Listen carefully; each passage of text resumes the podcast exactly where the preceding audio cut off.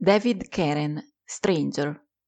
Le storie parallele di due ragazze vissute in epoche diverse. Emily, 15 anni nel 1904, e Megan, 17 anni nel 1994. Il filo rosso che le lega è un ragazzo misterioso.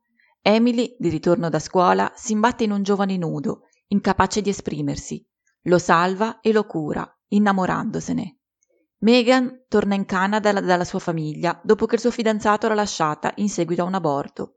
Qui, quando un cadavere ormai mummificato affiora da un terreno ai margini del bosco, decide di aiutare un vecchio amico a fare delle ricerche e scopre la storia di un ragazzo selvaggio, comparso all'inizio del secolo nella cittadina e che sembra in qualche modo connesso con la sua bisnonna.